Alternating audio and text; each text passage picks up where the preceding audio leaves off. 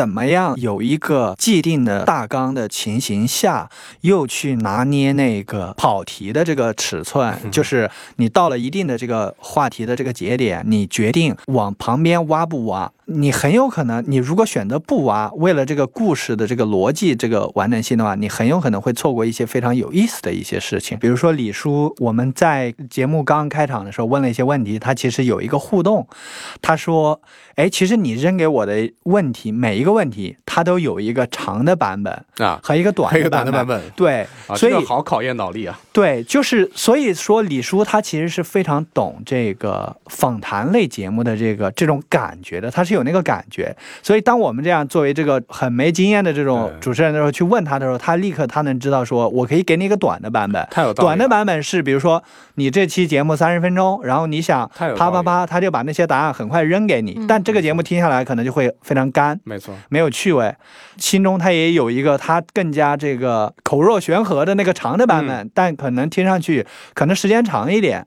对于我们来讲，可能拿捏的时候难度大一些，但是可能会更有意思的一些。对于我来说，经常问到第三个问题的时候，我突然说：“哎，我对第一个问题有个非常好版本的故事，怎么讲？怎么跳回去？对，这这个时候也考太。难了。是的，有时候他有经验的人，他也能够给接上。哎，还能再圆回来。对，这所以这个其实访谈是一个非常有意思，我可以讲，就是它是一门艺术。真的，而且尤其我觉得你刚刚那个，我特别有感触，就是一个问题问出来以后，我可能脑子里要想一会儿，我能有一个答案，啊，但是那个东西是首先它适不适合借着这个问题的节奏说，然后另外它那个点有没有爆，然后同时如果要一个比较长的答案的话，我有没有能不能丰富它？我觉得这个当时在那个一个瞬间，可能比如说像李叔啊，就是像包括一些一些知名的主持人，他可能第一个时间他可能就想到，对，就就是下意识的那种反应。对，这就是经验。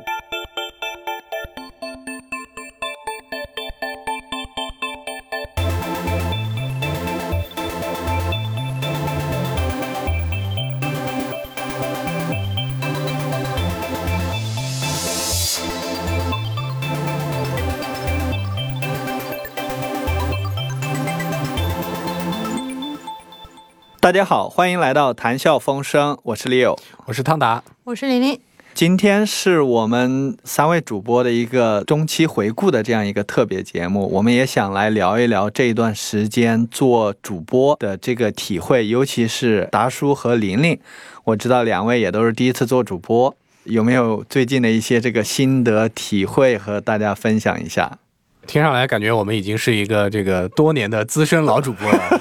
要回顾一下我们的这个叫什么呀？演职业生涯职业生涯，回望过去，发现有哪些值得记录的点点滴滴，对不对？对，先说说这个我的朋友们吧，大家的一个反馈，好反馈的角度，我觉得还蛮有意思的。哎，呃，首先呢，大家相对还是比较客气的讲说。啊，我有听过你们的节目，然后呢，有几期特别有趣，比如说我今天中午刚跟一个朋友吃饭，然后他就讲说他特别喜欢跟那个创业内幕的那期，然后啊，对对对对对，他喜欢的可能是因为做投资吧。没错，他喜欢的原因是因为他原来在听 GGV 的那个创业内幕，啊，明白，他本身就是个听众，对对对对对对。然后另外之前还有两个朋友跟我讲说，他可能比较喜欢像那个无聊斋那期啊就那期相对可搞笑能比较搞笑一点。呃，但基本上我自己的感觉相对还是属于客气的阶段，没有那种说一遇到说我靠你们节目 对吧超级好，我觉得 是除非得有那样的反应，那可能我觉得说、OK，那我们应该是有一个阶段的小成功。但是到目前为止，我觉得还好，就是说 OK，你做了这个东西，然后大家知道了，嗯然后呢也有愿意。来去尝试去听一听、嗯啊，嗯。就就大概到这个阶段。嗯啊，但这个对我我觉得意义已经还蛮深远的，就是明白。啊，就从零到一迈出了第一步嘛。哎。然后另外我还想讲一个，就是说从我自己的体会上，我觉得这个过程啊，就是大概是因为我们可能蹭了组织很多资源或者流量的这个感觉啊，就是小伙伴比较给力，就是这个过程给我的感觉好像，呃，so far 就是没有那么的压力比较大的那种感嗯觉啊，嗯。就是相对来讲，基本上的感觉还是相对比较开心的。嗯啊这个过程嗯因为其实想讲回到第一期的时候，就我记得大叔你当时还是一个，哎，这个东西可以尝试一下。当时有一点就是怎么讲，就像婴儿刚走出襁褓一样，对这件一个新生物不太确定的这样一个阶段。当时在节目里，其实我回头听，特别有一种这种犹疑的这种激动又紧张，是的，现在觉得还挺好的。现在觉得还挺好的，而且呃特别强的感觉就是说我们急需一期复盘啊，就是 其实基本上每一期录完以后，我都有很强的感觉说啊，这期我其实还有很多的想法，嗯然后有很多觉得可以改进的地方嗯，啊，其实每期都会有。对，玲玲呢？我刚刚就一直在回想我们第一次坐在这个录音棚的那个状态，就是都三个人坐那个高脚凳，然后大家都战战兢兢的。虽然 Leo 之前是有经验的，对，但可能就是。对，对于这期节目来说吧，我们还是很就是怀抱一颗这个初生牛犊小学生的这种心情在这边聊，然后到现在聊了这十几期，我自己的感觉是，其实还是比较有新鲜感的，就还是在那个不断的去摸索、找状态的那个那个过程中，然后呃，慢慢的开始有了一点就是所谓的这种专业主播的。台感 这种这种开始有了一点话筒感，这个比较啊镜头感是吗？啊对然后呃，整个到现在为止，因为我们主要访谈的也都是播客圈子里的一些朋友嘛，所以感觉就是呃挺有意思的。然后基本上每期的话题也会比较聚焦啊、对。然后我们可能对自己的挑战和压力没有没有那么大，然后确实是让周围的朋友。有一个很好的入口，可以每周关注到、听到你的声音吧。对，然后我觉得不太好的点就是，好像还没有完全找到那种非常自然的，比如说有自己的风格，或者说很轻松的那个状态。我们可能在节目里面讲话就不是特别多。对，我觉得这个部分有可能是后面可以再对大家一起再去摸索的。明白，我印象比较深，就是一个是我们第一期，两位也都是第一次做，然后我当时也是一个很久没有再碰播客这件事情，我包括我们第一期聊完了之后。我们在说，哎，就是你们可能在找那个台感，而我可能又一边在收着，就我想鼓励你们俩来聊，而不是我去聊。担心全期 hold 住全场是吗？呃，包括前期有一些节目吧，我们自己也会私下说，哎，好像得聊过了三十分钟，好像哎场热了，热场了，就，呃，尤其是前三四期吧，都有这种感觉。然后我们录了十几期的时候，达叔、玲玲可能呃，我们也都会说，哎，我们什么时候来录一个这个复盘的这种感觉，有很多这种心得体会，可以去分享一下。对我也是有这样一种强烈感受，就是觉得，包括我自己也是录了一段时间之后，可能有一些觉得做得好的、做得不好的地方，也是想要去做一个总结。目前来讲，你们对节目上线以后，它的这个表现来讲，你们怎么看？是比如说达到了你们的预期，还是没达到你们的预期？我们是不是在第一期的时候有一个很宏大的理想？我记得好像是第一期的片头某人立了个 flag，立了一个很嗯高远的 flag。我觉得到现在为止，应该说从我的角度是还蛮符合预期的，因为本身可能我也是想就是大家一起做个尝试嘛，然后慢慢的开始把这个好朋友们都可以 involve 进来，然后我们可以也在这个过程中慢慢的去找找感觉，所以到当下。哦，我记得你们两个访谈的，就是有一期蛮受欢迎的那个比较有趣的那一期，就无聊斋无聊斋那期，对对对对，就是这个，其实我觉得是超出预期的一个一个表现了。革命尚未成功，对吧？同志仍需努力。对我我自己的感觉，其实已经还挺好的，就是起步的阶段，可能真的比我想象的要顺的比较多。因为我记得很早以前，我跟那个 Leo 沟通的时候，他讲过说，哎，是 Leo 还是玲玲啊？就是你们提到说，美国的播客界有一个现象嘛，对吧？就是很多的播客节目做到哦第七季，对嗯 p o f e d 嗯做到第七集的时候，很多的节目平均它可能就消亡了，就没就没有后续了。啊，那至少我们已经超 对对对，至少我觉得我们现在零到零点一嘛，就是对吧，活下来了。我觉得这个嗯这个对意义可能更重大，而且同时可能小伙伴们呀，然后这个同事们呀、朋友们啊，就是大家都突然说知道啊，有有这么一个事儿，然后也都会随之而来会有很多兴趣啊。对，呃，我的感受就 mixed，，就是既有觉得好的地方，比如说这个，包括一些同事，他可能会过来说，哎，你们是不是录了一期播客？呃，然后他可能会说，哎，聊了一些什么？然后可能会也会有一些人主动去听，甚至有一些这个，呃，呃有一些朋友什么的，然后说，哎，我也想加入你们来一起录制，这些方面我觉得还是给到了一些鼓励吧。然后。呃，我们现在差不多一期小一千，差不多小一千的这样一个播放量。比我预期的要好，我一开始觉得可能，我一开始已经膨胀了吗？现在，我你一开始对我们太没有信心了啊！我一开始觉得就是几十上百这种，你知道吗？我我预期放的真的很低，而且也没有任何流量推，就是所以。现在看上去小一千还是天赋呀，就是啊，没有没有，呃，其实主要是我们偷了个巧，请的是自带流量的嘉宾，他们也会带过来一些这个流量，包括不管是这个李叔啊、教主啊，然后他们比如说粉丝在我们节目下面就会说，哎，从日坛公园过来报道，然后为了教主来的，对吧？就是他们其实都是自带流量过来的。我觉得如果说还有一些这个不达预期的，对吧？就我们其实。是希望节目上邀请梁东 过来，就希望有一些立 flag，希望有一些这样的大咖过来。然后，呃，我觉得这些人过来，倒不是说为了流量什么的，而是我会觉得，哎，我们的这个。有一定的这个档次，有一定的格调了，然后以至于这些大咖们他是愿意来的，或者说他认可我们的这个制作水平，觉得我们能够聊出东西出来，他也愿意上来这个分享。因为至少对于第一季来讲。嘉宾愿意上来，我感觉很多时候真的就是一个是关系、精神上的支持，另外一个是他觉得你往期做的制作水平还可以。我们有往期吗？感觉不是很自信。问到我了，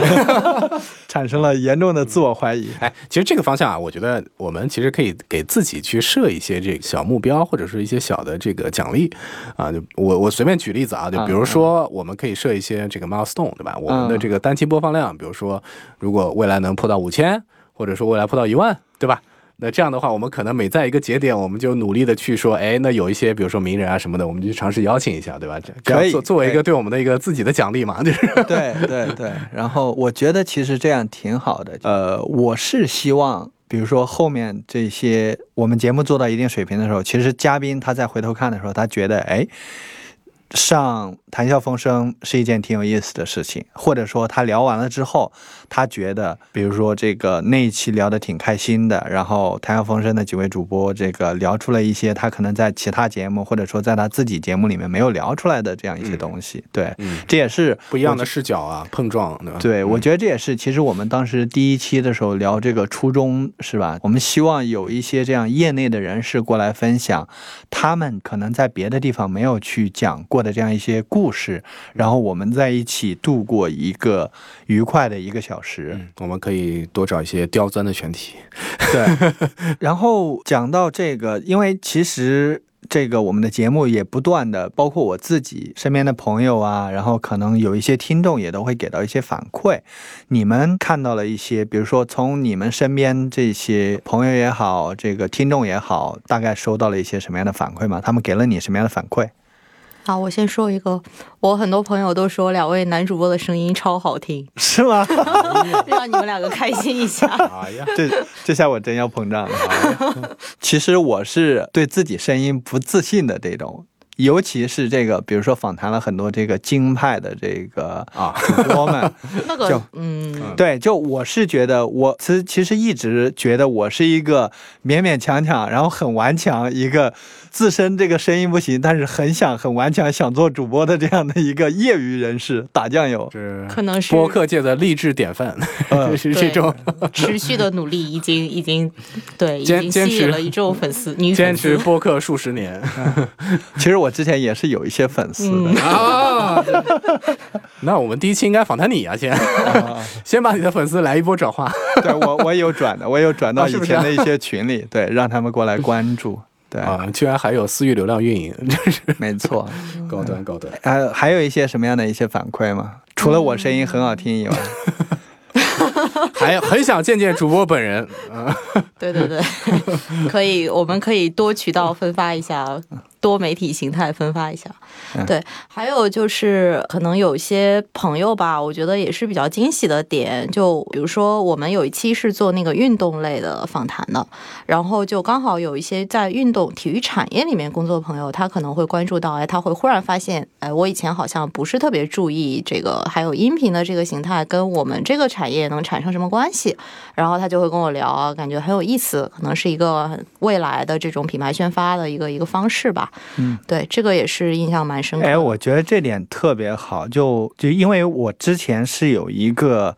想法，就是说我们在去聊嘉宾的时候，希望是去能够覆盖到不同领域的这样一些嘉宾们。然后他很容易破圈。对，比如有这个呃聊单口喜剧，有人聊电影，有人聊设计，对就是至少我是希望说能够覆盖到不同这样的一些领域。就这一点，因为我觉得还蛮惊喜。比如说有你的朋友，因为嗯听了这个一档关于呃在聊这个体育的一个播客之后，他可能重新认识这一个媒介没。错，没错。我补充一个啊，就顺着顺着玲玲分享的这个讲啊，就是我昨天在聊一个项目，就其实是我们这个投资的一个 portfolio 啊，就是当然做的很好，但是这里就不安利了哈。但是呃，我想讲的重点是这个我们的伙伴合作伙伴。在听到我们有播客了以后，就是非常开心的跑过来跟我讲说，哎，我首先他是一个体育运动员，他是一个练铁三的，当然是一个业呃业余的一个铁三运动员，但是还是有很多的这个著名厂牌签约了他。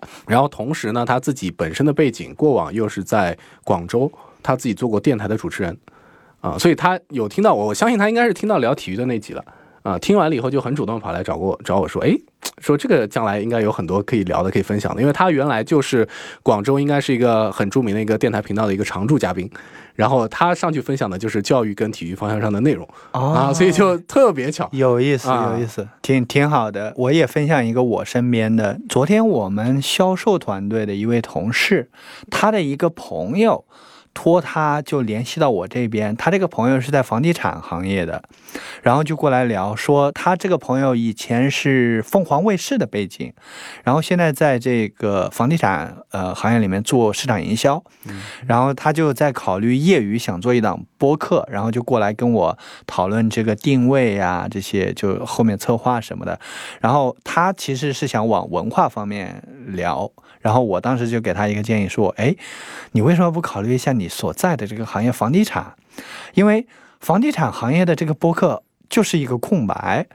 你如果能够找到一个好的一个切入点去聊房地产行业的话，就很有可能你就打开了一个一整片的空白市场。非常好的视角，对，因为这个平常也会看到一些这个在某领域、某细分领域有很资深从业经验的这样的人，然后用他内部人的这个视角去解剖一个行业。哎，你说的真没错。对其实像地产的自媒体本身已经非常丰富了，对所有的这个公号啊，然后短视频呢、然后所有的这种对其，他的媒体渠道的，但是音频这儿但是音频好像真没有啊，应该还没有。还真没有然后其实这种你可以去类推，也应该有很多行业目前在音频领域就是一个空白，包括这个品牌播客。品牌播客现在基本上你两个手可以数出来的，手指可以数出来的，嗯，就是很少的，应该有很多的机会。那么这些品牌它可能在任何一个领域，比如说快消领域，或者说运动领域，假设耐克出一个，对吧？就我我还蛮开心有这样一些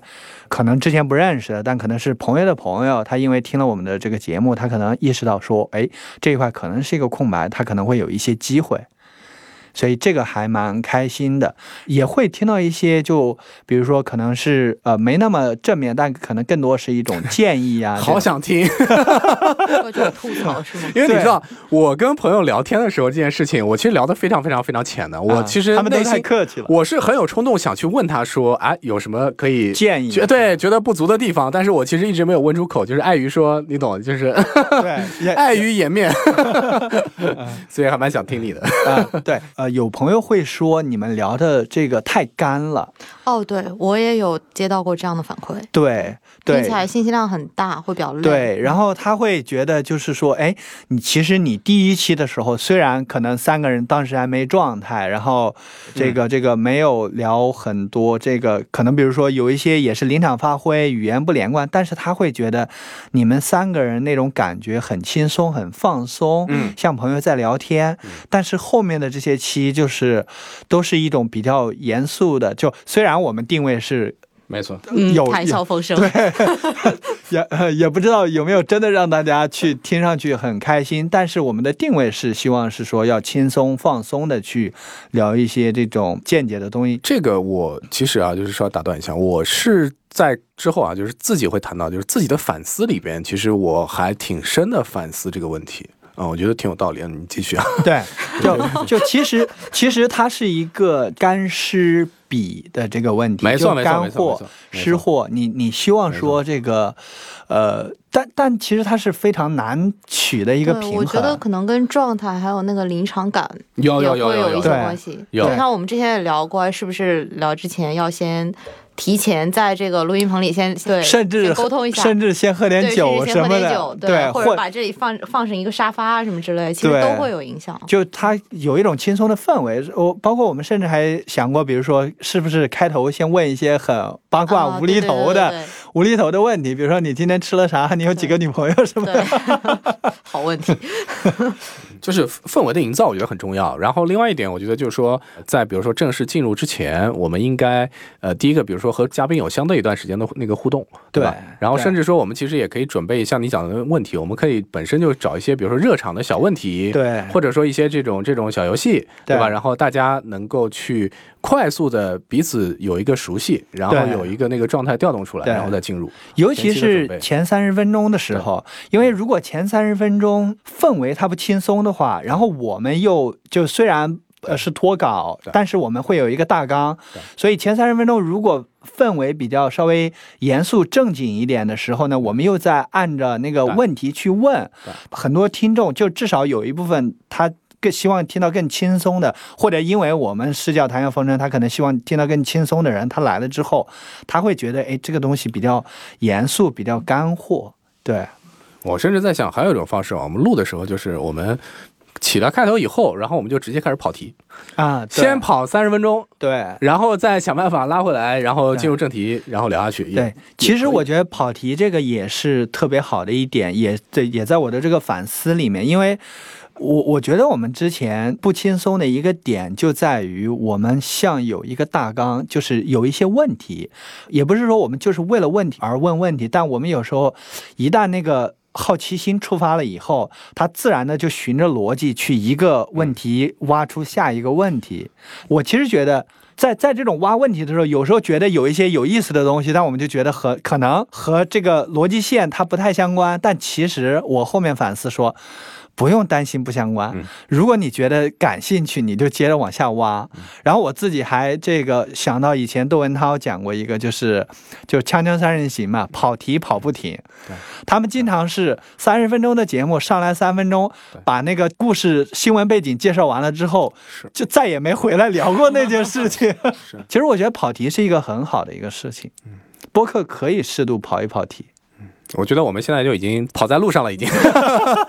越跑越远，对其实这一期是对吧？是而且而且题专题。而且而且顺着再跑一跑啊，就是刚刚这个逻辑下来，呃，其实我还有一点反思，就是说我们在引导跟那个输入的角度。我觉得相对来讲，可能比如说 Leo 之前做的相对多一点，但是我跟我跟玲玲，比如说我们在输入的那个角度相对会少一些。输入可以举例，比如说什么呢？就是比如说你可以可以引起一个话题，或者岔开一个话题的，就是说，哎，最近发生了一件什么事情，然后有一个什么呃一个什么现象，然后呃，比如说什么什么什么什么公司怎么样了，然后什么什么人怎么样了，对吧？然后然后有一个什么样的政策，就是其实有一些东西它其实可以去把这个呃结构去变得更呃轻松。然后大家可能就一个可能看似可能不一定特别相关的问题，然后然后从这个角度去去去讨论或者切入，对啊、也也可以让整个的，比如说从听众角度，他听起来的那个感觉会更更加口语化和 personal 一点。口语化、personal。然后另外就是很多的事情其实跟听众是有连接的，对，因为你想，当我们比如说挖一个东西挖的比较深了以后，然后那个听众他有可能会 get lost，对对他可能在某个角度会觉得说，哦，这个事情可能跟我关系那个上可能没有那么多。然后我们是不是可以尝试从各个触点的角度来去看这个事情，然后尽可能把那个触点，然后跟比如说大家都知道的东西，然后呃呃这段时间发生的事情能够有一些连接，我觉得那个可能也会比较有效果。我其实我自己，我我也不知道实际的这个效果怎么样，但我一般其实，在问问题的时候，就我我一般列出来的那个大纲，它可能就一个，比如说，哎，你为什么做这件事情？但我一般去到那个点，我可能想问那个问题之前的时候，我会稍微加一些这种个个人性的描述的东西，然后再到那儿，这是我的一个习惯，因为我也不希望。呃，那个问题问出来是一种干干的感觉，就嗯你为什么做那件事情呢？你当时的一个想法是啥？然后我记得这个，比如说跟 GTV Lily 去聊的时候，我可能就说，哎，我当时这个在 Stanford 见过 Hans 这种，当然它其实也是源于这个生活经历的一部分。我尽量试着去做一些这样子的，在问题之前做一些这样子的这个事情。是。对，而而且还还有一个体感，就是说问问题这件事情啊，就是其实像比如说梁东老师也好，跟杜文涛老师也好，就是他们能真的非常把自己从一个比如说小学生的视角，或者说一个比如说用户的视角，能够去把这些问题就是问的很好奇。那这件事情可能真的是我自己在好奇的一个事情，然后我也会发现这个事情可能跟比如说我们的用户有很多的这个听众很多连接，对，然后能从那种用户的角度的听众角度的那个口吻。然后能去把这个问题去问出来，然后包括情绪上，可能是一种非常激动，或者是非常好奇，或者是非常可能带着自己的一些观点预设的这种这种状态的，对对对，把一些东西提出来，对啊，很好的过渡到比如说下一个问题，就是我们现在也做了十几期了，也做了两三个月了，哪些是你们学到的？比如说以前可能不知道，作为一个主播之前可能不知道，或者说你之前可能有一些预设的这样的想法，但真正的来录了十几期节目之后，发现可能不一样的，或者说学到了的东西。我的第一个感觉还是我在那个 我在我在喜马上听自己的声音，跟我当下戴着耳机听的感觉还是挺不一样的，就很很奇怪。就是我记得你说过一个词啊，说听上去很装。而且我觉得这个我为什么会有这种感受？可能源于就是第一期的时候，因为之前就大家说啊，你这个声音可能更低沉的那个声音段哈，就是更好听。对，然后可能更好听，所以你就想听上去更低沉。所以我听我第一期时候那个声音就超级重，我就可能自己像像打自己的那种感觉。对，就声音的感受自己是不太一样的。然后呢，我录完以后自己再听一遍，我马上就可以发现我自己会有很多的，比如说口头禅。然后还有比如说像刚刚那种咂咂嘴的声音，我们叫做缩鱼刺啊，缩鱼刺的这种感觉，就是我在说的时候感觉非常的自然，但是我在听的时候就会觉得说，哦，这个主播好像怎么？但你今天 几乎没有啊，是，我觉得你越来越自然了。是我这就是一个我们要开的，我们要学会呃相互表扬。玲玲 呢？好像刚才有点。慢半拍，我还在想上一个问题，就是就是你们刚刚一直在说什么？这就是跑题的精髓。就那没事，就反正先先先分享一下吧。就刚才你们讲了很多，怎么样能够聊得更轻松，然后更有氛围。然后我就一直在想，呃，我们当时就我跟 Leo 去日坛的那一期，然后在访之前，我们是就是先在那个他们那个。参观了一下工作室，然后参观了很多，就他们很有趣的一些手办，然后开始聊。然后那期其实给我感受比较深的是，就是李叔跟小伙子两位老师，他们的那个非常典型的京派的那个聊天的方式，相互捧哏，相互捧。对，就是刚才你们聊了很多捧的这个这个点，就是他们的那个直接一上来就就会带一些很，就真的像听相声一样，就是哎，就类似这样的一些。一些技巧，或者说对，或者是或者是一些这个两个人之间互动的这种感觉，对我觉得这个可能真的是需要长期培养。我我觉得可能在我们三个如果多录几期，有可能会出现这样的一种状态。对，但是怎么样能够把这个状态快速的移植到每一期跟嘉宾的互动里？我自己的感受就是，每一期去录的时候，就是整个人的状态不够空。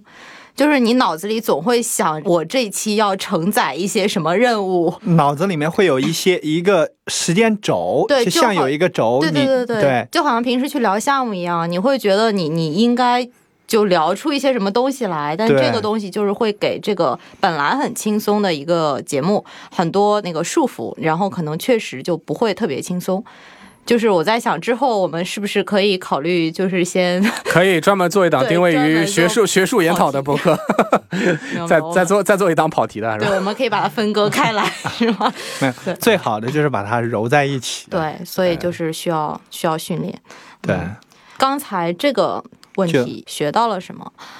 我觉得我第一次进到这么专业的录音棚是之前就是做游戏的时候，因为游戏公司都需要有很多就游戏音频嘛，所以其实也需要有专业的制作这个工作室，跟这个房间有点像，但那个时候会比较偏娱乐向的这种，然后好像也不需要这么多话筒。就因为一位那个音效师来来录，很多时候就 OK 了。然后那个时候我就觉得，原来这个东西这么复杂，跟我们平时想象中的不太一样。就他可能调设备，刚刚我们录之前还调了半天，然后各个声道，然后包括你距离话筒的距离啊，然后你讲话的时候不自觉的可能会转头啊，就这样的一些方向，就是所谓在为了保证音质好的这个基础上，就是需要做的一些努力。这个是我之前完全没有想到的。嗯，然后也在适应中，哈哈。这个时候就缺 缺少缺少捧哏的发哎挥到了一个什么新闻？那嗯啊，这是嗨，就是 好吗，你学到了什么呢？作为一个曾经的专业主播，我吗？对呃，你是什么感受？我们也走了大大小小这么多录音棚，我觉得学到了一些东西，就是第一，就是我觉得很幸运能够和这么多的播客的这个资深的人士去交流，因为我像两位讲的，看到他们身上很多确实作为播客资深人士身上的一些优点。呃呃，李叔刚才呃玲玲也讲了，呃还有小伙子老师。他们在这个主持这一块的这个经验，包括我现在我还印象蛮深的，就是说李叔他其实到今天为止，他都仍然会去重听《锵锵三人行》。他现在听《锵锵三人行》是在去体会窦文涛。主持的这个，比如说他说的一些话什么，尺寸对尺对那个尺寸火候的拿捏，以及说什么时候呃问什么样的问题，其实窦文涛他的主持风格给初听的时候是觉得很口水化的一种主持风格，但是他之所以能够《锵锵三人行》为什么能做二十年，其实也说明了他这档这个访谈节目、聊天节目的这个成功。他之所以这么成功，还是这个他作为主持人，每天就是你看他做了那么多期不同的话题，聊的不同。背景专业的这样的人士，他的那个主持风格是真的非常高超的。然后他的那种问问题的方式，我以前会觉得我讲话慢，但我其实我。喜欢的这些主持人里面，包括窦文涛说英文的，包括 Guy Raz，他主持那个 How I Build This，或者说 TED Radio Hour 的时候，其实他们在问问题的时候会稍微有一些犹疑。我倾向于认为他们犹疑的犹豫的那个原因和我一样，也是在拿捏那个问题它里面的这个真字夺句，在想说那个问题怎么样去问。就是每一个字怎么样去表达那个意思，才能够拿捏的更准。所以我我其实这个呃，我很喜欢，比如说听梁冬、听窦文涛，我都觉得他们问问题是非常能够去挖到那个嘉宾的这个精彩的这些这样的一种风格吧。然后这个是我一个蛮觉得很荣幸可以去学习到的地方。然后另外一个就是也是在于说，怎么样有一个。既定的大纲的这个情形下，又去拿捏那个跑题的这个尺寸，就是你到了一定的这个话题的这个节点，你决定往旁边挖不挖。你很有可能，你如果选择不挖，为了这个故事的这个逻辑、这个完整性的话，你很有可能会错过一些非常有意思的一些事情。到现在，比如说听到一些很有意思的这个，包括那个呃 Anyway FM 那一期，然后他们比如说聊到说这个去日本旅游，对吧？他们俩去日本旅游，然后他们这个这个是 JJ 的女儿出生。对，就有一些这样子的一些节点，会觉得，哎，这些东西其实是能够体现这个，就是因为我们是想去帮助主播们讲他们的故事，嗯，所以很多时候其实是这样一些东西，真的能够体现出来主播他们的这个其实背后的这个个性的这些东西。这是问题背后的一些可能引出的，然后更深度的一些事情，对吧？对啊对然后那些东西可能有助于帮助大家去完整这个主播的整个的画像，对吧？对就是会对了解。对，还有那嗯个，比如说李叔，我们在节目刚开场的时候问了一些问题，他其实有一个互动，他说：“哎，其实你扔给我的问题，每一个问题，它都有一个长的版本啊，和一个短的版本。对，啊，所以好考验脑力啊。对，就是所以说李叔他其实是非常懂这个访谈类节目的这个这种感觉的，他是有那个感觉。所以当我们这样作为这个很没经验的这种主持人的时候去问他的时候，他立刻他能知道说，我可以给你一个短的版本。太有道理短的版本是，比如说你这期节目三十分钟，然后你想啪啪啪，他就把那些答案很快扔给你，嗯。但这个节目听下来可能就会非常干。没错，没有趣味，心中他也有一个他更加这个口若悬河的那个长的版本，但可能听上去可能时间长一点。对于我们来讲，可能拿捏的时候难度大一些，但是可能会更有意思的一些。对于我来说，经常问到第三个问题的时候，我突然说：“哎，我对第一个问题有个非常好版本的故事，怎么讲？怎么跳回去？对，这这个时候也考太。难了。是的，有时候他有经验的人，他也能够给接上。哎，还能再圆回来。对，这所以这个其实访谈是一个非常有意思，我可以讲，就是它是一门艺术。真的，而且尤其我觉得你刚刚那个我特别有感触，就是一个问题问出来以后，我可能脑子里要想一会儿，我能有一个答案。啊，但是那个东西是，首先它适不适合借着这个问题的节奏说，然后另外它那个点有没有爆，然后同时如果要一个比较长的答案的话，我有没有能不能丰富它？我觉得对这个当时在那个一个瞬间，可能比如说像李叔啊，就是像包括一些一些知名的主持人，他可能第一个时间他可能就想到，对，就就是下意识的那种反应。对，这就是经验，这就是对、啊他们，他们已经非常懂这个行业了。就就这个差距上，我确实是切切切实实的感受到的。对对，怎么？啊没事儿，没事儿，我没事玲玲还在想 今天第二个问题，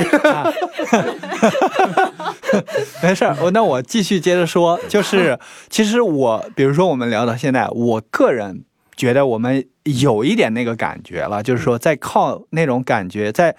朝那种感觉靠近，就是我感觉是这个，比如说和刘洋教主聊的那一期，我觉得其实是双方都有一个互动。教主他他讲单口喜剧对吧？他也做播客，他是有很多这种经验的，所以他可以有很多包袱去抖。我觉得我们在那一期里面，就是达叔，因为平常也很喜欢听单口喜剧，然后我们在那个互动过程中是有一点双方相互抖料的这个过程的，然后相得益彰，有一点那种种感觉，我感觉。呃，是的，就说到那一期，就是那一期其实给我有有有有两个比较大的一个反思哈，就是第一个反思，我就是觉得说，呃，我们的这个干湿程度。啊，就在那期上，我是稍微有一点点感觉，然后包括说，呃，我们如果说真的想，比如说，呃，其实跟节目定位也相关嘛，就是说，如果我们真的想，比如说破圈，然后想吸引，比如说更多的听众，那在这个干湿程度的这个节奏上，包括段子跟观点跟 know how 的这个比例上，呃，我们是不是应该有一个可能不同的尝试或者考虑？那那点我觉得还蛮重要的。然后呃，第二点就是呃，让我体会特别深的就是说，跟嘉宾中之间的那个共鸣点。就那个共鸣点最好最好就是说我们在比如说呃节目之前就能找到，就举例说可能美国的脱口秀，然后可能大家都哎之前可能都看过，或者说都是真的喜欢的那个点，然后包括说哎比如说讲到新东方，然后这个新东方就大大大家都有经历，对啊，然后一瞬间就可以聊到一块去啊，再包括像播客啊，就是就是这些共同接触的点，我觉得可能越多，或者说我觉得至少有个比如说两到三个或者往上的时候。那其实整个的这个 chemistry，整个的氛围，我觉得就容易去去比较好的调动，这是我的我的那个两个体会。完全认同。其实这个刚好也讲到，就是说它是一个选题的一个问题，就如何选题。有的时候它是有一个嘉宾，有的时候我们是有一个选题去找嘉宾。就两位在这个选题上有一些什么样的？从目前我们这十几期节目来讲，有一些什么样的心得体会？我印象比较深的有两期，一期期是呃，就是我们请老袁，还有那个是一财呃，肖肖文杰，就一财的肖文杰一，一对一财的肖老师，就是呃那一期做商业化，然后那一期很典型的就是基于选题去找嘉宾。对，对，所以那一期我自己的感受也是我们做到现在最干的一期。对，然后信息量特别大，然后呃，包括这个我节目一开头，呃老袁在那讲说 CPS、CPM，对对对，很多专业术语，然后 就是感觉就是多少投放，什么转化对率，就全是这个行业的 know how 王，然后在大家在沟通，就是到底怎么怎么商业化，就这个是非常典型的一期，我觉得相对比较偏干货的。这样的一种一种逻辑，然后还有一期印象比较深的是，呃，我们在北京跟那个津津乐道的朱峰老师，还有呃头号玩家的老老罗对嗯。两位老师聊的那期，那期就是那也是我们就是应该算是算是一个这个小跨界组合，跨界的对播客领域的小跨界组合，然后就一个话题来聊一个话题，来聊，对，相当于，所以我们当时就是综合的做了一个，就相当于基于嘉宾，然后我们去做了一期比较有创造性的选题，就是在聊科技跟媒体嘛，对，科技和媒体十字路口，对，所以这两期我觉得是我们做到现在相对比较有特色的两个不同的这个。但是其实我觉。得这两期都很有意思，或者也有可能是从我一个业内人士来讲，我觉得哎，业内人士，聊聊出了专业度的感觉。但这个东西可能对于普罗大众来讲，他有可能觉得太干了。但我很喜欢，我个人很喜欢。一个是在一个垂直的领域上，就是挖的比较深，还有一个是就是结合不同的视角，把它拔的比较高吧。我觉得对，大概是这你知这样的一个道我看你知道一个很有意思的事情是什么？就是在那个播客群里，主播群里，嗯，大家会去引用说，嗯。哎，你记得那期节目啊。这个罗老罗讲了这个播客的五代人，说过的话要认账，对。吧？立过的 flag 就是。对，就你就知道，就像在引用某个理论里面的某一某一个部分一样，嗯。就是某一个，这是我一个很欣喜的地方，就是包括大家聊播客商业化，大家也会去说这个呃播客商业化那一期里面聊了些聊了些什么，就是各种尝试什么的。还真是哈，就是我们以后可以帮助大家把每集播客里边的名人名言啊，或者是这个记录金句啊记录下来，然后，然后甚至可以做成这个，做成这个叫什么呀？做成这个宣传海报，配上配上头像，对帮嘉宾立 flag，分享给大家。对，说过的话不能不算数啊，都要记得。这个也是一个很有意思的点，就是我们甚至有一些节目，它可能其实类似一个系列，然后这个系列里面是非常这个干货的一些知识没错，没错，没错。啊。这里是谈笑风生电台，一个由喜马拉雅战略投资部发起的访谈类节目。我们每期节目会推荐一档播客，如果你也想被我们的听众收听到，请联系 investment at 喜马拉雅 .com。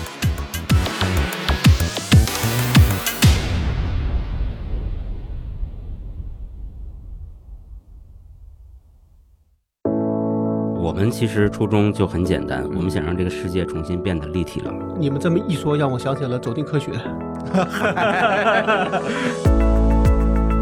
各位听友，大家好！你即将听到的呢，是我们津津乐道的一档新的栏目《厂长来了》。常驻主播是我和某高老师两个人，当然我们还有一位顾问啊，就是老高。为什么这个节目叫《厂长来了》？就是我们在之前啊，呃，想策划一档新节目，策划过程中呢，就忽然想到特别有一个愿望，就是想做成就像《鲁豫有约》这样的一个节目。过去啊，有的时候看《鲁豫有约》会发现一些早就知道的明星或者名人的嗯不一样的一面。嗯，这个不一样的一面呢，有的时候会让我觉得很亲切，就路转粉了，哎，或者是黑转路人了。在这种一问一答的对谈环境下，似乎让这个人变得更加亲切了。公关稿那，哎，像公关稿，我就弄个公关稿，这个公司是这样的啊，我有愿景、使命、价值观。但实际上它背后是怎么做，其实不知道。厂长来了这一档节目，从策划到现在，其实我们一直是想干一件什么事情呢？我们愿意让大厂的高管去聊一聊他们这个公司在经营的过程中，在做事情的过程中一些不为人知的另一面儿。我其实在这个创业的过程当中，我觉得经验还是蛮多的。但是往往呢，这些大厂我们逃不开一个话题，就是大厂的职场氛围。职场老油条的某高老师 就更能理解大厂的行为方式。老高作为这个场外的顾问，去搞一些刁钻的问题，哎，我觉得就完美了啊！所以我们这样去设定，而且呢，厂长来了这期节目，我们还做了一个特别的环节，我们希望这档节目是我们和听友共同完成的。大家通过网站的留言，通过电子邮件来向厂长提问，可以古怪，可以刁钻，可以稀奇古怪都没有问题。在节目当中抛给这些厂长们，让他们去回答。大厂来了的第一期节目，我们要访谈一个在中国非常神秘的公司，而这个公司呢，往往又会引发大家的很多的关注。这个公司就叫 Twitter，跟我们来讲一讲 Twitter 从创业。一直到现在成为一个可以叫互联网基础设施，这个成长的历程，那我们就期待一下。这点我其实想想讲一下，就是说，呃，你刚刚提到就是说这个选题的问题啊，就是呃，我的思考是。我们一档节目的选题、我们的标题，然后包括我们集与集之间的内容排布，然后包括单集之间刚刚提到的这个就是干湿分离的这个比例哈，我其实觉得这四个都很有学问，而且它可能是一个艺术啊，就它其实是一个融为一体的一个一个分配啊，就比如说呃，我觉得像选题本身，如果有一个很有意思的选题，那。在我们的这个标题的层面，我们是不是能够有对它一个比较好的呈现啊？然后同时能够管理好，比如说用户的预期啊，不是听老是用户啊，抱歉啊，那个互联网思维太太严重，听众听众朋友们的预期啊，就是呃，比如说我可能前两集哎大家聊的挺开心的，对吧？然后突然。可能可能听众听的也挺开心的，突然到了第三集，唰的一下出来了 CPM、CPS 什么 各种各种硬核 know how 的播客商业化之路在何方？对对对对对对，就就就这个可能给大家的预期上，然后的那种感受的这种管理上，我觉得可能会有一个梯度啊，所以我在想说集与集之间的这个排布的逻辑。啊，是不是这里可能后续我觉得是值得讨论的？它其实是一个你作为一个节目的 owner，从宏观的角度，没错没错没错，排兵布阵，没错没错没错的问题，没错没错没错没错。然后包括到这个，比如说我刚讲这个标题，然后以及我们的可能内容的简介啊，那那个部分，然后对于朋友们的这种管呃这个这个这个呈现，我觉得都还蛮重要的。对啊，好的策划它应该是，比如说你理论上来讲，你能够看到接下来，比如说几十期、三十期、二十期、十期，你希望覆盖哪些领域？它像有一个地图，你你希望比如说聊一些这个，比如说单口喜剧的东西，然后聊一些这种专题策划，比如说商业化的东西，然后有一些你想聊这个，呃，这个播客作为这个科技作为媒体这样一些东西，对它你可能就你希望。能覆盖这样一些领域，没错，没错，没错。我我其实刚才讲到那个，比如说我们现在里面有一些干的东西，它可能可以作为这种一个，比如说专业领域的一些 know how 的这种系列。我想到这个最近一个有意思的现象，就是现在不是暑期了嘛，对吧？嗯。暑期就是 summer，相相当于放暑假嘛。Planning Money，它暑期出了一个新的系列，叫 Econ One O One。就很有意思，然后我那天转给宇哲，他的 Econ One One 的第一期在讲 economics 在 dating 还有日常生活中的选择之中如何扮演作用，然后他讲了机会成本，然后讲了这个沉没成本，就讲这些东西。可以可以可以，对他这是他暑期的一个系列，所以提到这个是因为我感觉就是刚才就在想，就其实我们的比如说博客商业化。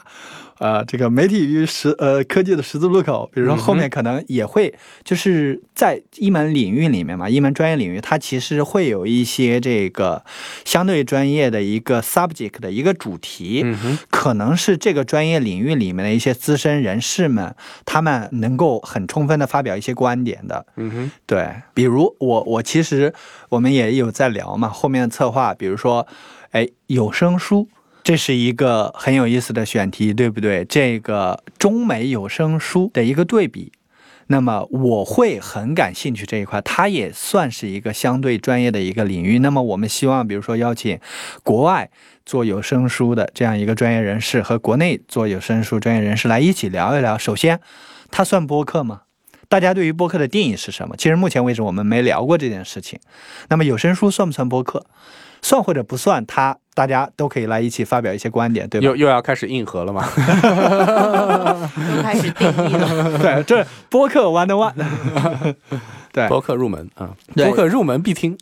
是的，然后他他一个点就讲回这个启发点是，有一些人他可能会说，哎，你在这个里面，这个比如说朱峰老师，他把 IPN 算作这个播客的第三代，对吧？他首先画了一个代，然后谁算第几代，然后这些观点有可能以后。在别的被会被业内人士他去认同，我也写写在书上的。对对，包括那个提到 IPN 的李如一嘛，就是泛用型播客客户端这个概念，其实是他提出来的。对，所以会有在这个行业发展的这些感觉。这个两位当时说加起来这个九十几岁的老艺术家，以后会对播客考古学有非常大的贡献。对历史，对啊，当年这个话是那谁谁谁说过的。对对，其实选题还有另外一块，就其实我们刚才也聊到了，就是你怎么选题，你怎么去。考虑专业人士和普通普罗大众他的这个接受度，他对你节目的这个预期，以及那个门槛设置在哪儿？我觉得其实这也是一个有意思的话题。没错，没错，没错。其实还是接着我我刚才那个讲，我觉得其实连接点真的特别重要。自己的这个这不成熟的思考跟理论啊，就是我觉得你标题当中的连接点，如果和普罗大众的这个他们的认知的内容。或者说这个信息有更多的触点的话，那其实你的这个标题就更容易，比如说大众化。那如果说你的标题里可能更倾向于某一个垂直品类，比如说这个呃播客商业化这件事情，对吧？先有了播客，再有了商业化，那可能这个内容的听众，那可能主要就是这个播客圈内的这个所有的玩家们啊。那如果说我们讲一个，比如说这个呃喜剧的一个一个一个话题的内容，那可能那这个听众就这个可能跟我们自己的那个节目的定位啊，然后包括我们自己的对未来的这个这个期望也会有关系啊，所以这里感觉学问真的是非常大。对，这个就想到那个你们就是刚刚说到喜剧的那一期嘛，就是跟那那个那个标题，我记得当时取的是什么？一个新东方老师的喜剧喜剧修养。对，因为大家都知道新东方嘛，所以很自然的就会觉得哎，很好奇。知道新东方，知道喜剧，知道喜剧，对。包括像什么科技媒体，这些都是很大众的一些一些词汇。对，但是具体到一个很细分的那种，比如说创业。我觉得目前看起来好像就相对没有那么大众。我们有，我们之前有两期，一个是我们第一期请的嘉宾，Jasper 的创业之路，对对对，Jasper 的创业之路，可能大家从大众的角度要理解一下 Jasper 的。对，然后要对，然后创业这件事情本身真正感兴趣的，可能也是一一个圈子，还有包括像 GGV 那期，就在我们看来也是就是行业里面做的很好的，没错，都是业内大咖，对，都是业内大咖，各种大佬，但是可能从大众传播的角度，还是会有一点。这两期它的播放量就上的特别慢，他们的那个标题，我当时觉得就是说，它其实也是这样一个，你去你是希望它。最贴切，它没错，它最贴切，不能涉及过度包装跟虚假宣传，觉得这个也很重要。它最贴切的一个问题，是因为我们的确。这个定位是一个比较窄的，它如果做到最贴切了，它很有可能是一个很小众的一个东西。嗯，所以我会一直纠结在这个最贴切的一个标题和这个稍微这个能够找到一些连接。点的这样的一一些能够去和普罗大众的这个经验相关的这样一些定位的这种标题。他们两个标题我都记得，一个是加斯鲍的创业之路，可以讲这个是非常贴切的。嗯，我们整集其实就是在聊杨怡陈。良的一个创业之路，但是这个首先你有个 JustPod，人家会说这是个码儿，对吧？这是这是码儿，对吧？然后这个创业之路，它也有可能也是，除非你像比如说你说马云的创业之路，大家哎就觉得立刻连接上了，但你说 JustPod 创业之路很有可能连接不上，所以他的这个标题一直在那儿，是我始终觉得这个不好，想着一直想着怎么想改它。呃，我突然想到的啊，就是那个交流一下，有个启发。如果从选题的角度，我们不能完全的涵盖，比如说这一期的所有的内容，那是不是有机会，我们从这一期的嘉宾他自己分享的某一个相对有大众化连接点的故事里，然后我们能够把那个故事的相关内容能够抽取出来做一个标题，对，就就就那个，我觉得可能是一个对，包括呃，我其实是在朝这个方向尝试，然后呃，目前就我也不能说这个标题就改的好了，但目前比如说呃，陈一良他本身其实是这个以前做过副文记者，他现在是这样一个数字音频媒体这个网络的公司的创始人，所以我后面把这个标题改成了从副文记者到呃音频媒体网络。所以他也还是在讲这件事情，但这个可能就是更能够嗯，撩到这个嗯。大家。至少记者大家都知道了，对，从记者 然后到网络媒音频媒体网络啊，网络知道，对，到媒体网络。然后这个 GTV 那一期其实也是上的比较慢，然后他一开始的这个标题叫做“顶级创投的播客矩阵策略感觉每个字都”，对，都就需要理解，都好高端，对就 high end，对，就每一个词都很都很隔阂。嗯，你看每一个字都就啊好，就像在背理论书一样的，就就很那个。然后后面把它改成这个，就是可能因为 GGV 太高端了，对，就 对，他的确配得上。对，所以你你希望是说曲高和寡，还是说哎大家也能够去 get 到、去去理解到的？对，所以其实从这个角度来讲，我觉得我们的责任可能有一大部分的意义还是帮忙去出圈的。我觉得，是就出圈这个事情，可能对我们来讲还是有一点点有一点点责任感在，对吧？就对这样我们在播客它其实是一个小众的东西，我们是希望能够让这个我们访谈的主播还有他们的节目去出圈的。对嗯因为真的价值，我觉得价值是很好的。对就是这几档节目里，它的那个内容的质量啊，然对后干货的程度，其实都非常好。对，很多都是这个苹果年度播客这样子的节目，然后后面 GTV 这个我把它改成这个，比如说顶级创投谈创业内幕，嗯，对吧？就所以他也还是还是直接往薅流量的这个 逻辑上走啊。它也还是贴切的，对。然后我后来我甚至总结说，其实，呃，很多时候我们节目也许有一个命名的，就现在有一个呃有一个趋势，就是说我们把节目的命名弄成就是。方法论是吧？包装成对算算的吧，也一点点经验，但不不一定就是普世的。就是说，这个标题其实是在概括被访呃栏目它的这个共性的东西。嗯哼，对吧？就嗯比如这个呃，顶级创投谈创业内幕，嗯那么这其实就是创业内幕在做的事情，嗯对吧？然后两个闷骚男的设计杂谈，这就是 Anyway FM，对，就是我们把它概括成描述被访栏目。这个可能是一个适合的，就目前来看，就是呃好几期都是遵循这个思路的。呃，我觉得在这个过程当中，是不是还可以加入一点，比如说测试的环节？就是这个标题，如果说我们能有一群，比如说用户，然后我们每期可能不不一定很复杂啊，那可能有个小的圈子里边给大家去测试一下，就站在比如说小白用户视角，我看到这个标题，我是不是好奇？对吧？是不是能引起说？呃当然，我们肯定还是那句话，就是不会说去这个过度宣传，肯定还是要贴切这个内容本身，对吧？但同时，是不是能够去啊连接到，对，啊就是私域流量运营要开始做起来了。做做做做 A/B test，对对这个社群就是运营结合到社群运营，对，对完全可以。这个我其实有时候一些标题，就首先我们自己内部可能也会讨论一下，说这一期怎么样，然后也和嘉宾们去问一下他们觉得怎么样。就有一个很有意思的故事，就是跟李叔他们，嗯就我特别喜欢日坛公园的那些呃标题，标题，对，就比如说你把他的那个节目的那些标题拿出来，就我就觉得我我刚刚也在看，有一期叫二十三十四十，就是这种。啊，讲那是年龄的对，有有个电影叫这个嘛，对吧？它是哦跟那个电影就直接其实是挂钩起来的。对对对对对对对，就是日韩的那些标题，我会觉得特别，就是每一期我看了标题，我就愿意点。愿意点啊。他做到了这个程度，就是非常呃，我们帮。帮帮帮他们总结一下嘛，我尝试总结一下，对吧？对我，我当时在取日坛这一期的标题的时候，我就在问说，哎，李呃呃李叔、小伙子老师，两位能不能建议一下？我就特别想有，就是因为刚好是访谈你们的，嗯所以我特别想这一期的标题就是符合你们的风格的那种的。比如说，他有一些如果故宫会说话，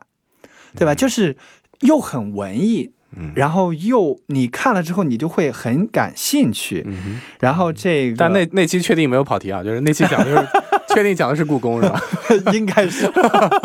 如果这两个字都没提，那真的是跑的。对，如果故宫会说话，如果冰箱会说话，对，然后还有这个买得到的美好日常，嗯，就它真的很跟，比如说呃，听众视角的很多他的日常的需求啊。然后当下的，比如说一些热点呢，就很多和和这个其实是有关联的。重返爱乐之城，再探罪恶都市，对吧？就是有一些磁带里我们的年轻时代。一看就会很感兴趣，然后我就在说，哎，李叔，我想有一个你们这样的标题，然后他们就想啊想，想啊想，在这个过程就他们回复的有点慢嘛，然后我就说了，就我就抛了一个砖，但我其实自己我没那么喜欢这个，我纯粹就是抛个砖的，我说的是这个当梦想照进日坛公园。因为那一期的时候，我们聊到了那个幸福来敲门，在节目里面聊到这个徐静蕾，然后还有那个威尔·史密斯那部电影，就是因为他们的那个故事特别有意思。他们其实，在那个过程中也是跑题，然后跑出来一些很有意思的他们背后的一些故事。我我就提了这个点子，说当梦想照进日坛公园，然后他们就说这个太好了，这个比我们我们自己都想不出来这么好的。就我，我后来又建议了一些其他的，他们就说我就喜欢上面那个，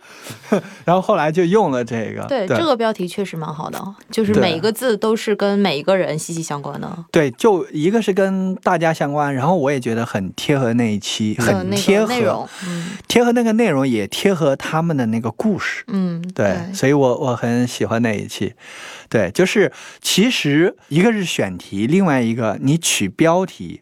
这件事情，嗯，也是他们俩就像达叔讲的，他们就真的是就是紧密绑织在一起的。有的时候你可能是想到了标题，说我要做这个选题，嗯哼；有的时候你有一个很有意思的选题，接下来你想说我要取一个什么样的一个好的标题，能够把这件事情概括进去。是不是这段又又又又又干了？还好还好，对吧？因为这这段应该还好。其实选题或者说标题，它还关系到节目的门槛。你们怎么看我们节目的门槛？我我自己的感觉啊，就是我觉得我们的节目其实是有点，如果用创业的逻辑来讲的话，其实有点像 Lean Startup，就是我们在开始的时候其实是没有一个，比如说非常宏观的基于人群的，然后基于内容的一个规划的。啊！但是我们现在，比如说走着走着，我们在复盘的过程当中，我们不断的去来去迭代，对吧？我们接下来的这些想法，就是战略选择的这个方向，对不对？说到老本行了，哈，对对，是是是是是。所以我自己觉得这个过程本身还蛮有意义的吧。就是呃，可能我们在随着可能再做几期之后。那因为我当下的感觉是，呃，我觉得我们第一季的想法是播客，我们围绕着这个做一档关于播客的播客，然后来去采访。那天然的，我觉得从我们刚开始第一季的初心的话，相对是有一点点窄的。啊，因为我们有点感觉还是有点 to B to C 的这个感觉，对吧？它对我们的好处是，它其实能够真的让我们比较快的启动，对吧？包括数据角度的反馈，让我们觉得说，哎，好像呃也蹭到了一些这个，对吧？这个这个同行知名 IP 的流量的。那比如说，如果讲愿景的话，那可能是不是我们要尝试去说承担一些，对吧？大家流量既然都交过来了，那我们是不是能够把这些流量能够去产生一个更质的变化？能够去产生一些化学反应，然后能够向外去做一些，比如说传播啊，或者说推广推荐啊，就是我觉得这可能是我们可以开始考虑的呃一个点啊。说废话有点多，对对，我觉得我还蛮赞同达叔的这个想法的，就是从呃我们比如说当下已经。呈现出来的这样的一些节目，我们怎么样能够让它有更好的、更长的生命周期吧？然后能够有更广的这种受众的触达。然后另一个想法，我是觉得我们其实也可以，其实我们也已经在做类似的尝试了，就是做一些可能跟主题相对无关的，然后真的就是聊着玩的这样的一些话题。比如像聊年龄啊，然后是不是后面有可能会聊什么感情啊，然后聊一些就是个人的发展的一些焦虑啊什么之类，就是他可能没有不必要去承载这么多这个职能，但是他能够让大家就是有更轻松的一些话题、生活化的一些东西去聊，包括一些时事热点呀，大家可以表达交流一下自己的观点。还有之前其实我们也有想过啊，是不是可以请一些 UP 主。然后或者一些什么呃比较有意思的这种呃像什么音乐人，其实都有考虑过，然后专门去做一些面向这种呃兴趣爱好的。对，比较有趣的这样的一些一些话题。另外，你看，像达叔就这么喜欢德云社嘛？对，就是，哎，就是，是不是可以聊一期相声？对对对对对。或者达叔给我们表演一个。哦，这我，这我表演捧哏，这我太有太有太有心得了，这我太有心得了。我觉得为了发挥达叔这个特长，我们应该请来一个相声的这种主播。哎呀，好期待啊！对对，就是就是类似这样的一些嗯方向，还有比如说聊一些滑雪呀，都有想要做过嘛，就类似这样的一些主题，这个我还可以做一些对对，可能番外篇吧。对，类似这样的一些尝试，搞不好他有可能会把我们出圈。对，然后另外的话就是我们那个主线上，就其实之前也有想过，那除了播客可能是一个起点啊，除了播客之外，我们其实还是可以聊蛮多比较有意思的这种，就是从。战略和投资的角度，就比较有意思的一些这个创业团队啊，然后投资人的一些想法呀，包括一些同行的交流啊，然后包括刚刚六提到的像有声书，就是跟我们关系很近的这样的一些其他的业务线的这种这种这种引申，我觉得就是都还挺期待的。然后我自己的感觉就是还蛮想去看一看之前电视的那些综艺节目。包括像刚前面一直提到的锵锵，然后还有就是美国的一些就这个这个比较头部的 podcast 节目，他们是怎么做选题和标题的？我觉得这个可能需要专业的对去去再感受一下，能帮我们更好的精进。你们是在回答最后一个问题吗？这个好像达叔刚刚直接带入跑跑题跑出了新境界。对对对，你们你们这明显是违背了我们 说了不要说了不要有那个时间线那个逻辑轴，你们跑题跑出了新境界了。你们就直接引导过来，这问题不用问了。你们就直接奔着最后一个问题 去了。我我其实中间还想说，哎。你要回答一下第二个问题 是吧？没有，我我还想着说要问一下如何问问题这一块的一些感受。结果来了，结果你们就把最后一个给答了。来来来，我们先接着说啊，就是这个是最后一个问题是吧？我还没看。那既然说到了，就是最后一个问题，我觉得呃有一点还蛮重要的，就是那个嗯尺度跟边界的那个把控。就是说，我觉得可能性一定是无限的，但是可能在比如说我们的这个接下来的这个排布上、排兵布阵上，那么我们到底是比如说几期节目，或者说几一个季的节目对应的一个方向的受众，那这个的打法上，我觉得可能确实是需要去斟酌啊。然后包括对话题，比如说几个话题，我们可能会把它聚成一个一个一个一个系列，或者说像玲玲讲的这个番外篇，对吧？就是这些角度，我觉得可能有有有有一些值得去呃碰的地方啊。既然大家都在聊展望，我也来聊一聊这强行展望，对对，接下来节目的展望吧。那我我聊个 no 号啊，就是对接下来节目的展望啊，就是我刚刚讲到，就是提到说我们可能会考虑去访问，比如说投资人或者创业者啊，就这个听起来可能感觉跟大家很远，对吧？但是我解释一下，to C 互联网，对吧？就是 to C 互联网这件事情，我觉得是跟每个人都息息相关的。那么其实呃，对于这个创业者来讲，他一定是选了某一个行业，他有某一个产品或者说某项服务，那他的受众可能就是我们今天的这个听众朋友。啊，那所以从这个点来讲，比如说像衣食住行啊，然后这个文娱内容呀，然后包括像教育啊，就是所有跟这个呃 C 端用户呃贴近的东西，其实我觉得都有很多，比如说故事啊，然后有很多的这个共鸣啊，有很多这些点，就是我我我是想着说为接下来这个方向去做一个这个这个这个铺垫，做个证明，应啊应该还是有大众化的可能性的，而且如果说聊的有趣的话啊，应该还会啊。哎，大叔还是记得他的 flag，还是要尽量圆一下，要呼应一下主题 啊，圆一下，圆一下，圆一下。我也讲一下我的这个展望，我是嗯，怎么讲，就是也是希望说能够去覆盖到一些在这个大前提的情况下，或者说这个大逻辑的情况下，能够覆盖到一些呃我们个人很喜欢的一些主题。然后聊起来也会比较有趣的这样一些主题，可能和这个听众，因为听众他其实兴趣也是多样的，我也希望能够和他们有更多的这个连接点。比如这个，我其实之前真想过，玲玲刚才提到滑雪，呃，我们另外一位同事他就介绍过国内一位职业的这个滑雪教练，就是真的是职业的，他有自己的这个滑雪的品牌，做了有这个服装系列的，然后这个他和国家队什么的都有联系，然后他自己。在考虑说也要做播客，其实我觉得这样子的一些人，完全可以上我们节目来聊一聊这一个细分的一个领域里面的一些知识，还有他身上的一些故事。比如说，哪怕后面我们，比如说呃，计划后面可能更多的是聊这个呃创业、文娱、呃投资方向。那么，其实，在这些不同的领域，他可能比如说有人假设他是投这个呃，我们昨天在做这。这个未来科技的这个发展趋势，对吧？他可能有一些人是在做这个传感器，做这个嗯 SOC 这种 System Chip 这样一些。要解释一下什么是传感器，什么是 SOC？我我不知道，门槛又提高了。我不知道怎么翻译。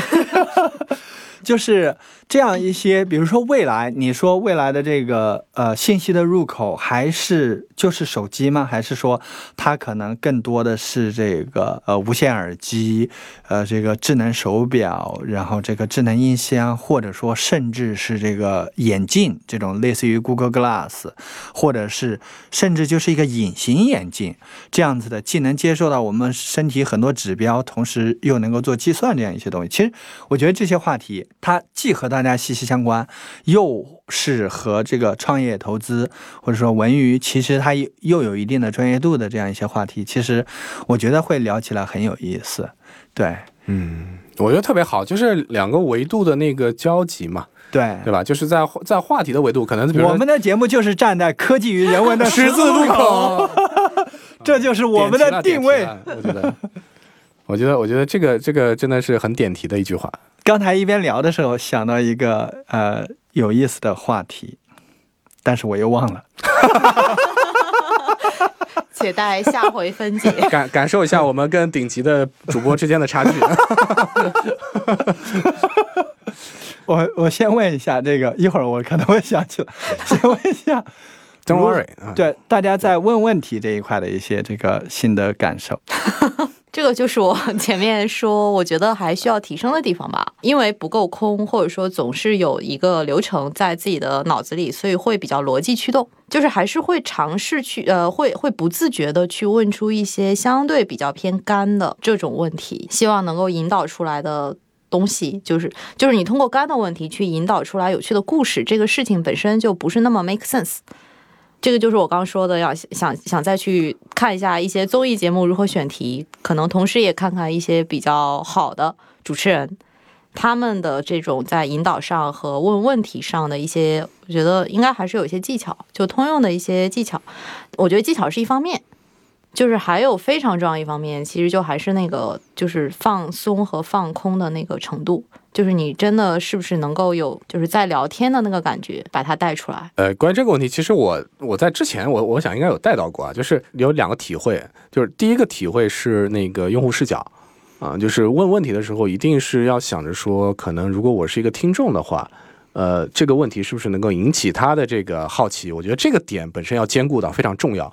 然后另外一个点，我觉得特别重要的是诚恳。那个诚恳的点就是说，哎，这个问题真的是我自己特别发自肺腑的想去问的东西啊，甚至说可能因为我可能看过一些，比如说综艺啊，或者像你讲的锵锵，可能有些问题我原来如果是换一个人问，或者说我在书上看到这个问题，我可能觉得根本不重要，对吧？但是换了窦文涛的他那个语气、那个动作、那个神态，他问出来那个问题以后，我就觉得，哎。我好想知道这个问题的答案，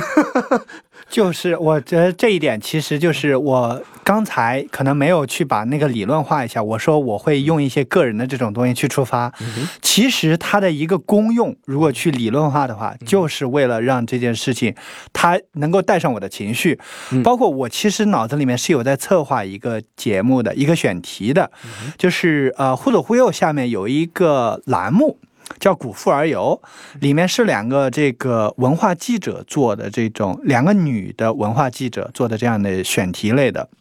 然后我当时之听了之后，印象特别深的一个点就是，一方面很陌生，一方面很欣喜，有两个女性的声音在聊很深的这种选题，就是我当时想的一个我可能会感兴趣的问的一个点，就是切入的方式，就是说窦文涛其实经常做这件事情，他他会怎么做？他说，哎，我我就是一个直男，我可能就是很多中国很多传统男性一样是大男子主义的这样的一种，所以我很。开心有两个女性的这样的声音来发表这样观点，但我另一方面我还是个就就是直男，所以就是讲的，比如说就是我可能就编制一下我的这种就男性的这种就是身份跟这种代跟群体的代入，然后相当于站到那个群体替替这些人问出这个问题。是的，没错，就是这个点。然后我希望比如说，哎，你两位，比如说你们两位来跟我讲一下，就是回答一个问题：为什么？你们觉得文化领域或者说播客领域女性的声音这么少？嗯，好想知道答案呀！对啊，这个问题太好了。对，这就是一个我，这就是我脑子中的。